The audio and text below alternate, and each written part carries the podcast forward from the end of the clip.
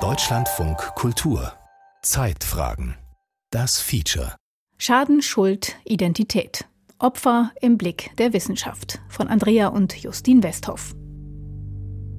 80.000 Menschen sind dem Virus in unserem Land bisher zum Opfer gefallen. Wir sind in Gedanken bei den Opfern. Mehr als drei Millionen sind es weltweit. Wir sind in Gedanken. Tag für Tag sterben weitere an den Folgen der Infektion. Auch in dieser Stunde ringen Menschen auf den Intensivstationen mit dem Tod. Wir sind Opfer. Nichts ist schwieriger, als mit sinnlosem Tod und sinnloser Zerstörung umzugehen. Das Opfer schafft Sinn, weil es immer auf etwas Höheres, über uns hinausgehendes zielt. Es ist sozusagen erleichternd. Wir preisen nicht mehr die Helden, sondern wir leiden mit den Opfern. Der moderne Opferbegriff, der mit Leid, Passivität und Unschuld assoziiert wird, hat sich erst in den letzten 200 Jahren entwickelt, im Zusammenhang mit Kriegen. Zunächst wird die alte Vorstellung des Opferbringens politisch-nationalistisch aufgeladen als heroisches Selbstopfer der Soldaten. Herfried Münkler. Ich glaube, dass 1792, also Levé en masse in der Französischen Revolution, das Schlüsselereignis ist. Nicht mehr bezahlte Söldner, die das Risiko des Todes einnehmen, um ihren Lebensunterhalt zu verdienen, sondern Freiwillige des Vaterlandes, die für eine Idee kämpfen. Nicht? Das zieht sich durch eigentlich in Europa bis zum Ersten Weltkrieg. Dann aber eröffnen die schieren Opferzahlen ganz neue Dimensionen. Wir reden dann beim Ersten Weltkrieg über deutlich mehr als 10 Millionen Tote, Zweiten Weltkrieg 55 Millionen plus. Die Zahl der zivilen Toten steigt rasant an.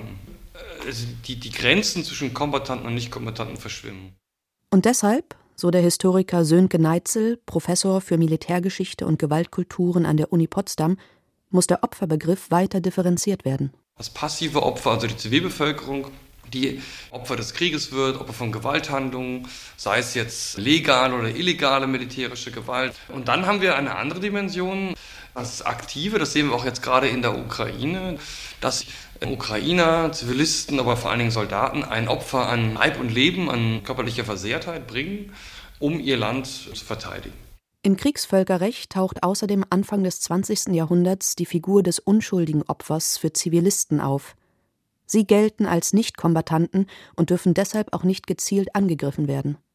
Wenn man bedenkt, dass es viele Arten von nichtsoldatischen Kämpfern gibt, ist diese Trennung mittlerweile eher schwammig. Ausgangspunkt ist, wie der Name schon sagt, Viktimologie, das Opfer von Straftaten. Und dann guckt man sich die Opferwerdung an, das Opfer und auch den ganzen Umgang mit dieser Situation, also zum Beispiel die gesellschaftliche Reaktion ähm, und die weitere Reaktion auch ähm, des Opfers, also wie letztlich äh, dieses Geschehen auch verarbeitet wird. Im Zusammenhang mit dem neuen Opferleitbegriff ist eine eigene Opferwissenschaft entstanden als Teilgebiet der Kriminologie, die sich Ende des 19. Jahrhunderts zunächst in den USA etabliert hat. Die Viktimologie erlebt ihre Blüte aber erst im 20. Jahrhundert, sagt die Juraprofessorin Kirsten Drenkan von der FU Berlin. Einerseits auch inspiriert durch das Erlebnis des Zweiten Weltkriegs. Ein später bekannt gewordener Forscher aus Osteuropa, Benjamin Mendelssohn, der war selber Jude und der hat eben eigentlich das erste Mal den Holocaust als kriminologisches Problem aus Opfersicht problematisiert, also dieses Massenverbrechen als Ausgangspunkt genommen. Und es gab aber auch andere Leute, Hans von Hentig ist da ein ähm, relativ bekannter Mensch, der hat in den 40er Jahren, also im Exil in den USA, hat auch so eine Opfertypologie entwickelt, die auch ganz lange ganz wichtig war letztlich für die Viktimologie. Hans von Hentig stellte Risikofaktoren zusammen, die erklären sollen, warum einige Menschen eher als andere zu Schaden kommen, Verletzungen oder Verluste erleiden. Das seien zum Beispiel bestimmte Berufe, Geldbriefträger oder Prostituierte etwa, aber auch Persönlichkeitsmerkmale oder typische Verhaltensweisen. In der Praxis lassen sich die jedoch nicht finden. Davon ist Rechtsanwalt Roland Weber überzeugt. Er ist Opferbeauftragter des Landes Berlin. Meine langjährige Erfahrung ist, dass es das Opfer nicht gibt. Ich habe in all den Jahren so viele Menschen kennengelernt, die entweder direkt oder indirekt, bei Tötungsdelikten insbesondere, durch schwere Straftaten betroffen waren. Und ich konnte den Betroffenen das nie ansehen in dem Sinn, wo man sagen würde, ah, so sieht jetzt das klassische Opfer aus. Da sitzen hier zum Teil muskelbepackte junge Männer vor mir und sind ein Häuflein Elend. Und andere, wo man sagt, das ist aber doch eher eine unscheinbare Dame, die war total selbstbewusst und konnte ganz, ganz stark mit den Sachen umgehen. Also man kann es nicht erkennen. Die Identifizierung opfertypischer Merkmale sollte eigentlich der Prävention dienen. Richtig ist allerdings, dass es in der Viktimologie dann tatsächlich irgendwann so weit gegangen ist, dass einige Leute so unter diesem Stichwort Blaming the Victim gesagt haben, also bestimmte Opfer fordern sozusagen das Täterverhalten heraus. Und der Haken an der Sache ist, dass viele von diesen Beschreibungen von typischem Opferverhalten ja auch relativ stark vorurteilsgeprägt sind. Also das sind auch so Vorstellungen davon, wie man sich nämlich sozusagen als ordentliches Opfer in einer bestimmten Situation verhält. Und je nachdem, welches Bild man davon hat, ist man dann eben geneigt, zu sagen, wenn jemand sich nicht erwartungsgemäß verhalten hat, ähm, dann ähm, hat diese Person eben einen Beitrag geleistet. Gerade bei sexueller Gewalt wurde Frauen immer wieder der Vorwurf gemacht, sie hätten den Täter provoziert, durch aufreizende Kleidung etwa, oder sie hätten sich nicht eindeutig genug gewehrt. Da hat sich in der Polizeiausbildung zwar einiges geändert in den letzten Jahren, und nach dem neuen Sexualstrafrecht von 2017 mit dem Grundsatz Nein heißt Nein darf das Verhalten des Opfers vor oder auch während einer Tat nicht mehr zur Entlastung eines Täters herangezogen werden.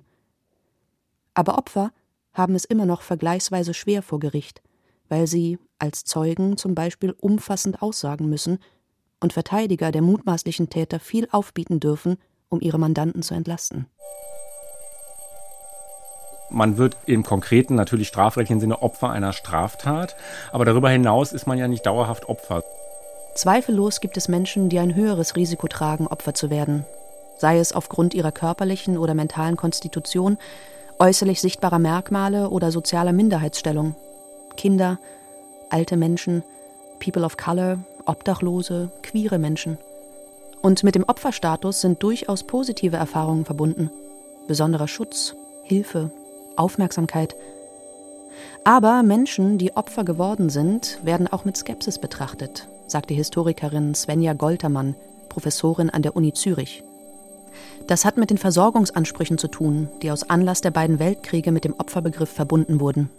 Der Sozialstaat hat viel damit zu tun, dass wir Menschen auch als Opfer bezeichnen, weil der Sozialstaat auch mit einer Leistung einspringt, dass wir den Menschen, die irgendwie zu Schaden gekommen sind, Rechte einräumen. Mhm.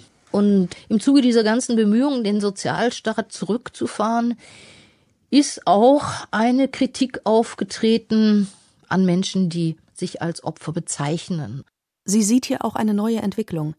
Statt Anerkennung des Schadens und damit Entschädigung, jetzt Mitleid. Wenn wir uns die Debatten über die Geflüchteten anschauen, dann kann man, glaube ich, deutlich sehen, dass wir in eine Art von Mitleidskultur abrutschen. Das heißt, dass wir ihnen Rechte absprechen, und dass sich die Frage eigentlich immer nur noch darum dreht, haben wir Mitleid mit ihnen oder haben wir kein Mitleid mit ihnen? Es gibt sogar Stigmatisierung und Ablehnung von Opfern. Ein Extrembeispiel ist die Österreicherin Natascha Kampusch.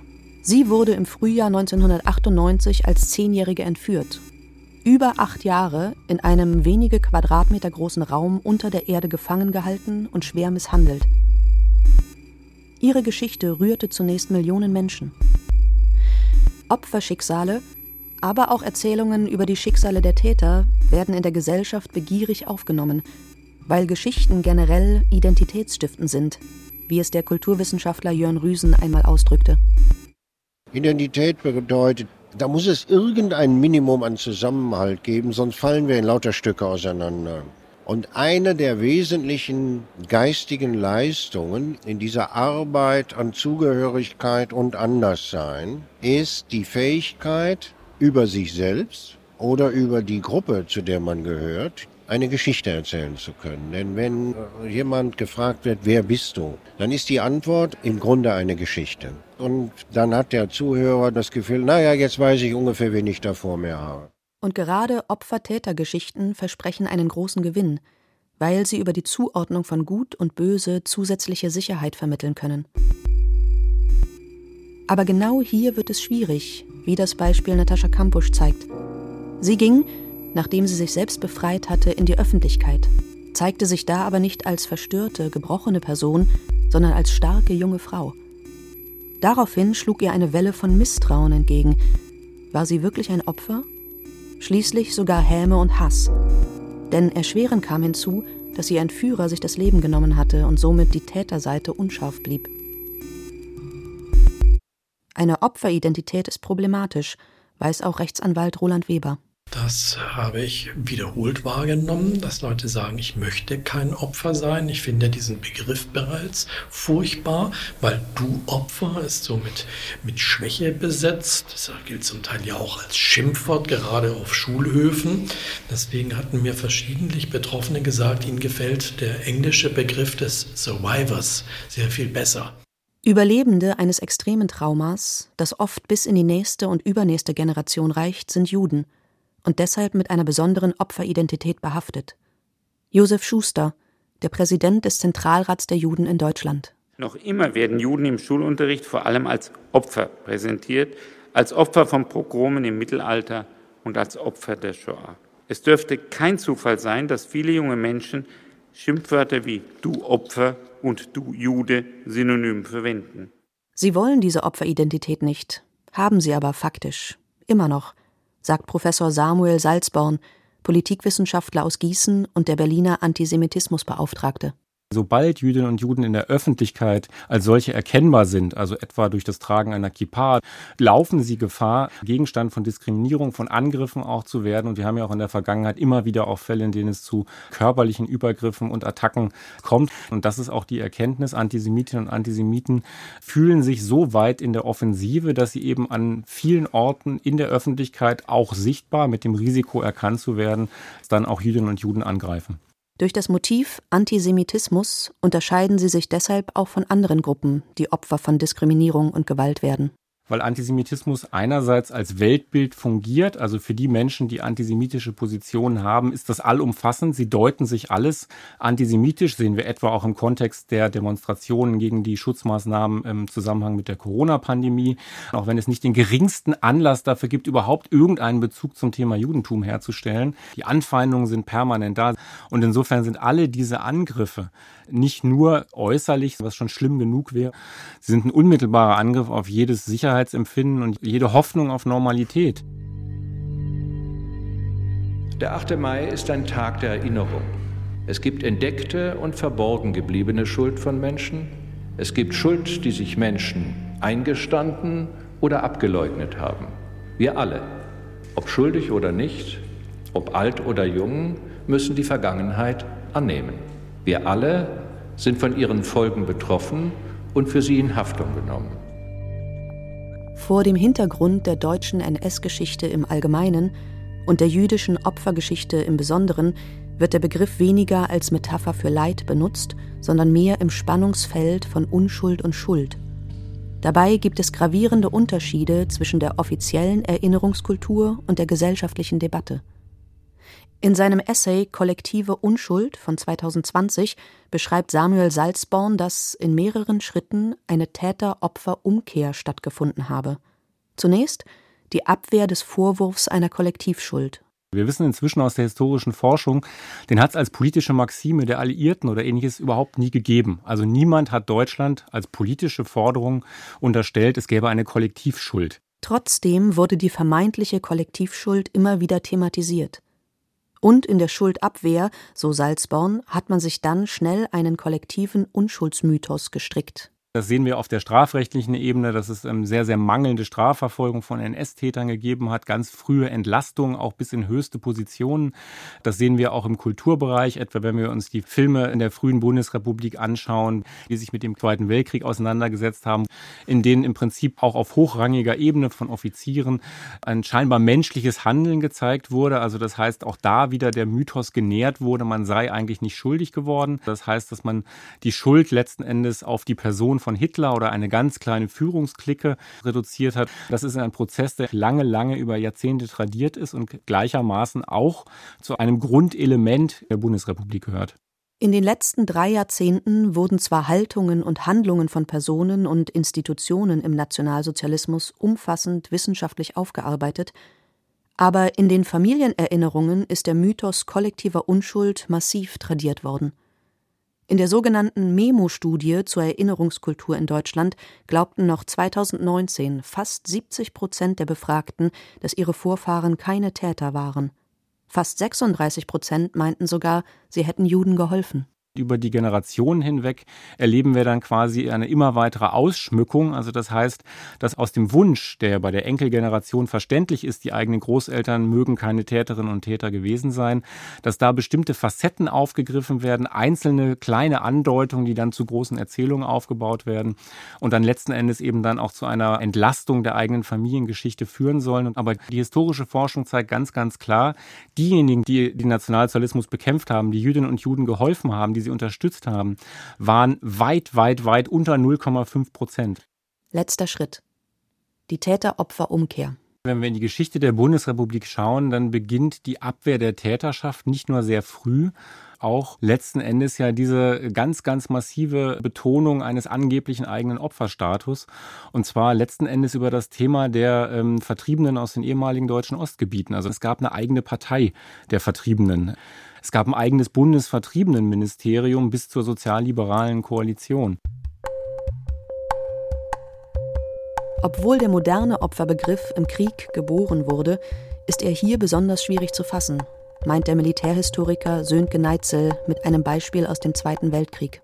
Wenn man auf den äh, British Commonwealth Friedhof hier an der Heerstraße in Berlin geht, dort liegen einige tausend junger Soldaten äh, begraben, die für die Royal Air Force im Zweiten Weltkrieg geflogen sind, die abgeschossen wurden, die zu Tode gekommen sind. Diese Leute haben in der Regel Berlin und Umgebung bombardiert. Und dabei sind natürlich auch Zivilisten, Tausende von Zivilisten, Frauen und Kinder umgekommen. Sie sind schon Opfer dieses Krieges, sie sind äh, von einer deutschen Flak abgeschossen worden. Aber wie bewerten wir das eigentlich, was die getan haben? Wer ist jetzt eigentlich Opfer und wer ist Täter? Es ist eben eine Wertung drin. Aus wissenschaftlicher Sicht würde ich immer versuchen, möglichst neutral zu formulieren. Gibt es in Kriegssituationen überhaupt reine Opfer, reine Täter?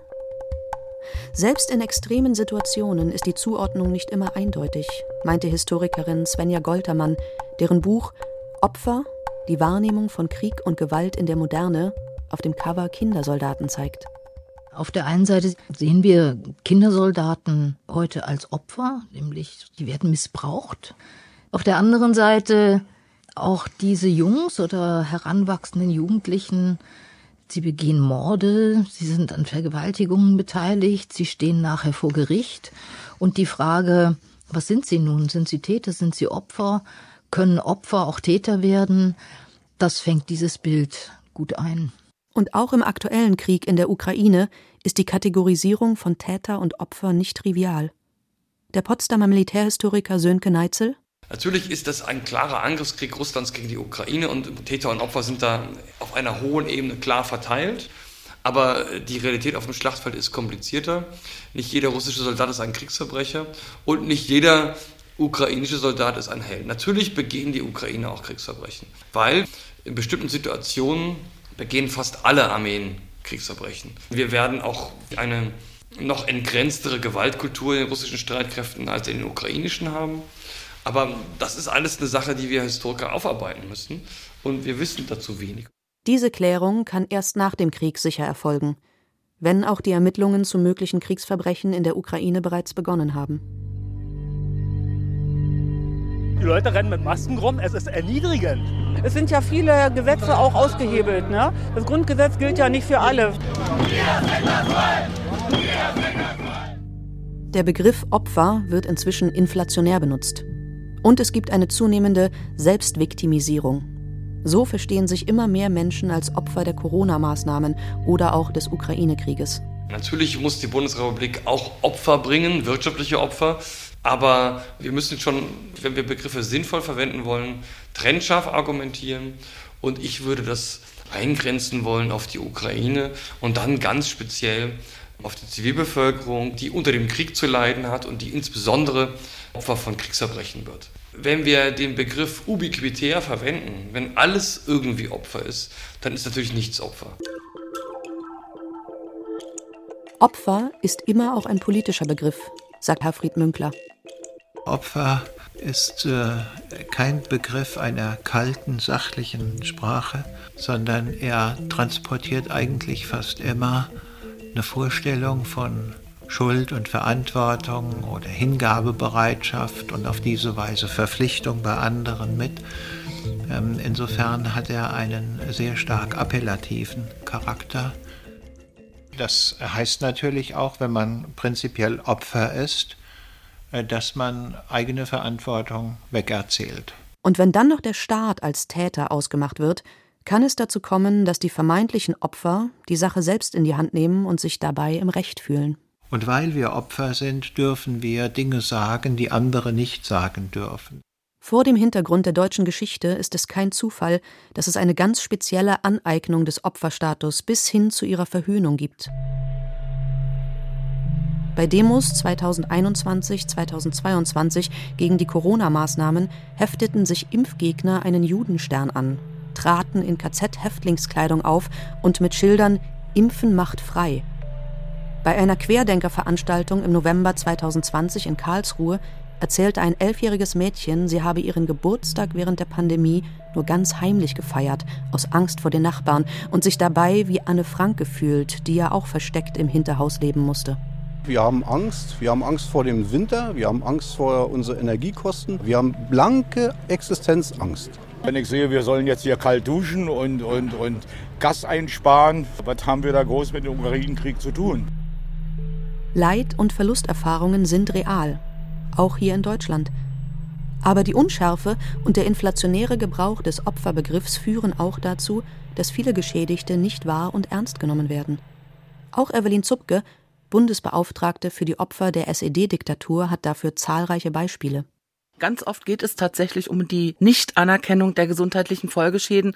Und da platzt einem schon die Hutschnur, wenn man hört, jemand hat in der Haft Zwangsarbeit geleistet, hat in der Wasserzelle gestanden, in der Dunkelzelle, in Einzelhaft, hat wirklich schlimmste Dinge erfahren müssen. Und dann steht im Urteil, es ist nicht erkennbar, dass sie in der Haft Schäden erlitten haben. Und teilweise werden eben Haftakten dazu herangezogen. Und natürlich war in Haftakten nicht dokumentiert, dass der Mensch körperlich und seelisch misshandelt wurde. Weil das die Aufzeichnungen der Täter waren.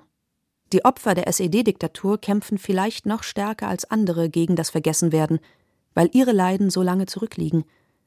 Aber der Faktor Zeit ist ein großes Problem für alle von traumatischen Ereignissen Betroffene sagt der Berliner Opferbeauftragte Roland Weber. Ich beobachte aber, dass gerade Opfer oder Hinterbliebene damit zu kämpfen haben, dass ihr soziales Umfeld auf Dauer nicht damit klarkommt, dass ihnen die erste Zeit eine entsprechende Empathie und Verständnis entgegengebracht wird, dass es dann aber nach einem halben Jahr oder Jahr heißt, nun ist aber gut, jetzt ist vorbei, jetzt sei mal wieder normal.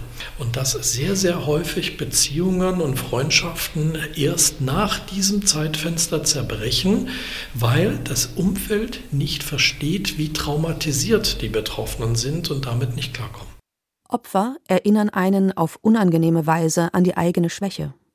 Niemand will Opfer sein, aber es kann jedem passieren, jedem Einzelnen, uns allen. 134 Menschen aus unserer Region sind in der Nacht vom 14. auf den 15. Juli 2021 ertrunken. Und die Zahl aller tatsächlichen Opfer ist größer, ist nicht zu beziffern. Die Dimension der Verletzungen an Leib und Seele ist ohnehin unfassbar. Ausgehend von der viktimologischen Definition wurden Umweltvergehen wie illegale Giftmüllentsorgung, Abholzung von Wäldern, Brandstiftung, Gewässerverschmutzung und ähnliches lange als Verbrechen ohne Opfer bezeichnet. Denn der oder die Geschädigte musste eine einzelne, direkt betroffene Person sein. Und schon gar nicht konnte man so von Opfern des Klimawandels sprechen. Das sieht Dr. Roda Verheyen anders. Die Hamburger Rechtsanwältin ist Mitbegründerin des 2002 ins Leben gerufenen Netzwerkes Climate Justice Program, das die Mittel des Strafrechts im Kampf gegen den Klimawandel nutzen will, mit sogenannten Klimaklagen. Opfer des Klimawandels gibt es Millionen, auch schon heute. Und Opfer von Verschmutzung zum Beispiel von Flüssen mit Chemikalien gibt es auch Hunderttausende, weil jegliche Umweltverschmutzung irgendwann auf den Menschen zurückfällt. Wichtig ist, dass nicht die Natur das Opfer ist, sondern konkret Betroffene. Es geht hier um Menschenrechtsschutz. Der Klimawandel ist ja eins von diesen Phänomenen, die sehr abstrakt sind. Was ist das schon, ein Treibhausgasbudget übernutzen und was ist schon ein Wetterextrem? Und in den Klimaklagen, die ich in den letzten Jahren eingereicht habe, sind es immer Einzelne, deren persönlichen Rechtsgüter als Beispiel praktisch dienen, um die Kausalkette darzustellen von der Emission bis zur höheren Temperatur oder zum Bodenfeuchtemangel. Und in diesem konkreten Fall jetzt zum Beispiel aktuell vor den deutschen Gerichten ist es ein Biobauer aus Nordrhein-Westfalen, der gegen VW zu Gericht zieht, der sagt, wenn VW weiter so emittiert, werde ich so stark in meinen Rechtsgütern beeinträchtigt, dass ich das nicht hinzunehmen habe. Er und andere Kläger in Europa, Afrika und Südamerika versuchen große Industrieunternehmen durch Gerichte zu wirksamen und schnellen Klimaschutzmaßnahmen zu zwingen. Die sehen zu, wie ihre Wälder verschwinden, abbrennen oder einfach eingehen. Die sehen zu, wie ihre Höfe existenzbedroht sind oder ihre Hotelleriebetriebe, weil am Bestand zu lange festgehalten wird. Aber deutet nicht schon die Bezeichnung menschengemachter Klimawandel darauf hin, dass alle nicht nur Opfer, sondern auch Täter sind? Das stimmt nur bedingt, sagt Roder Verheyen. Denn die juristisch wichtigere Frage ist, wer hat welchen Anteil am Schaden bzw. Nutzen? Und da sind zum Beispiel VW und Biobauer nicht auf Augenhöhe. Fakt ist, dass wir jetzt in einer Situation stecken, wo jeder große Emittent, insbesondere eben diese staatengleichen Emittenten, wissen, dass sie akut durch ihre eigene Unternehmenspolitik andere schädigen, sei es in Pakistan oder sei es in Detmold. Und insofern jede Klimaklage der Recht gegeben wird oder die erfolgreich ist, hilft ein Stück aus meiner Sicht auf diesem Weg der Erkenntnis, dass es eben so, wie es im Moment ist, nicht weitergeht und sich auch schnell ändern muss, weil wir nämlich sonst ganz wenige große Emittenten haben und ganz, ganz, ganz furchtbar viele Betroffene oder eben Opfer. Es geht darum, politische und soziale Machtverhältnisse vor Gericht zu klären. Deshalb soll jetzt auch Ökozid als eigener neuer Straftatbestand eingeführt werden. Hier ist dann nicht von Klimawandel die Rede, sondern präziser von, Zitat, schwersten Handlungen oder Unterlassungen, die zu Umweltschäden führen, wie Abholzung des Amazonas, die Reaktorkatastrophe in Fukushima oder eine Ölpest. Und diese Vergehen sollen angeklagt werden können, vor dem Internationalen Strafgerichtshof in Den Haag genauso wie Kriegsverbrechen, Völkermord und andere Gräueltaten gegen die Menschlichkeit. Alles Handlungen, bei denen Täter und Opfer klar benannt sind.